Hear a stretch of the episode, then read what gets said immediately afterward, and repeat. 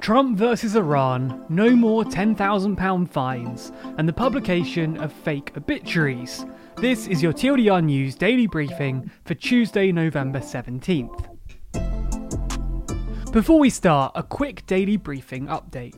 We're rapidly racing towards our 100th episode of the Daily Briefing, and to celebrate, we're doing a live stream where I'll present the 100 craziest, funniest, and weirdest news stories of 2020. To get that live stream ready though, we need your help collating the stories. So if you know of any stories, email them over to us at dailybriefing at tldrnews.co.uk. Every story of yours we use will enter you into a draw to win one of five copies of our book, Brexit the Colouring Book. So submit your stories for your chance to win. Also, if you just want to watch along at 6pm on November 30th, then you can head over to the live stream event right now and click the button to be notified when we go live. There's a link to that in the description. Thank you so much for your support. In the first story of the daily briefing today, we take a look at what President Trump has been up to since the presidential election. While the media is focused on the news about Trump's refusal to concede the election and his unfounded claims of electoral fraud, it's not true that that's all he's been up to. In addition to this, he's also been discussing with generals the possibility of launching a strike against Iran before he leaves the White House in January.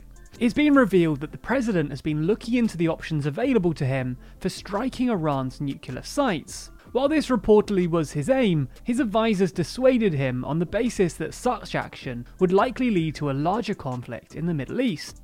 Despite the fact that the president as yet has not acted on his presumed intention to strike Iranian nuclear sites, the Iranian government has put out a statement condemning the idea. Ali Rabiei, an Iranian government spokesperson, said that any action against the Iranian nation would certainly face a crushing response. Trump has had a difficult relationship with Iran for his entire presidency, with friction only increasing when he pulled the US out of the Iran nuclear deal, imposing huge sanctions on the country. Iran and other nations in favour of the deal seem to hope that normality may resume if Biden gets behind the resolute desk. To be fair to Trump, though, he did initially campaign in 2016 on the promise to pull the US out of the deal, so ultimately he was just delivering on what he said he'd do.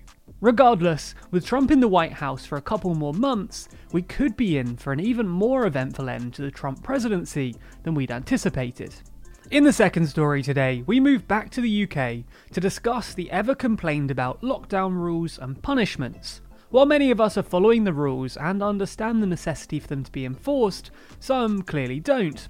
This results in some people flouting the rules excessively over the last few months, hosting house parties and large gatherings. The government and police have therefore felt it necessary to implement punishments to dissuade people from flouting the rules. The most extreme example of this in the UK was a £10,000 fine that can be given to an event organiser for breaking lockdown rules. Today, though, the National Police Chiefs Council has announced that they'll no longer be issuing such fines, due to the fact that people can appeal them and often end up paying a lot less following an agreement in court. The alternative approach that's been proposed is to take each mass lockdown breaker to court to have their ability to pay means tested.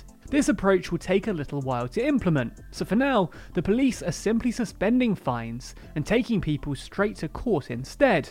To be clear, this isn't the police suddenly going soft and allowing people to get away with lockdown breaches. It's them trying to ensure that fines are actually paid and that the size of the fine is fair and proportionate. In the final story today, we head over to France to look at a radio station that's mistakenly published a bunch of obituaries of people who are very much still alive. The list of obituaries published includes Queen Elizabeth II, former US President Jimmy Carter, former footballer Pele, and actor and director Clint Eastwood.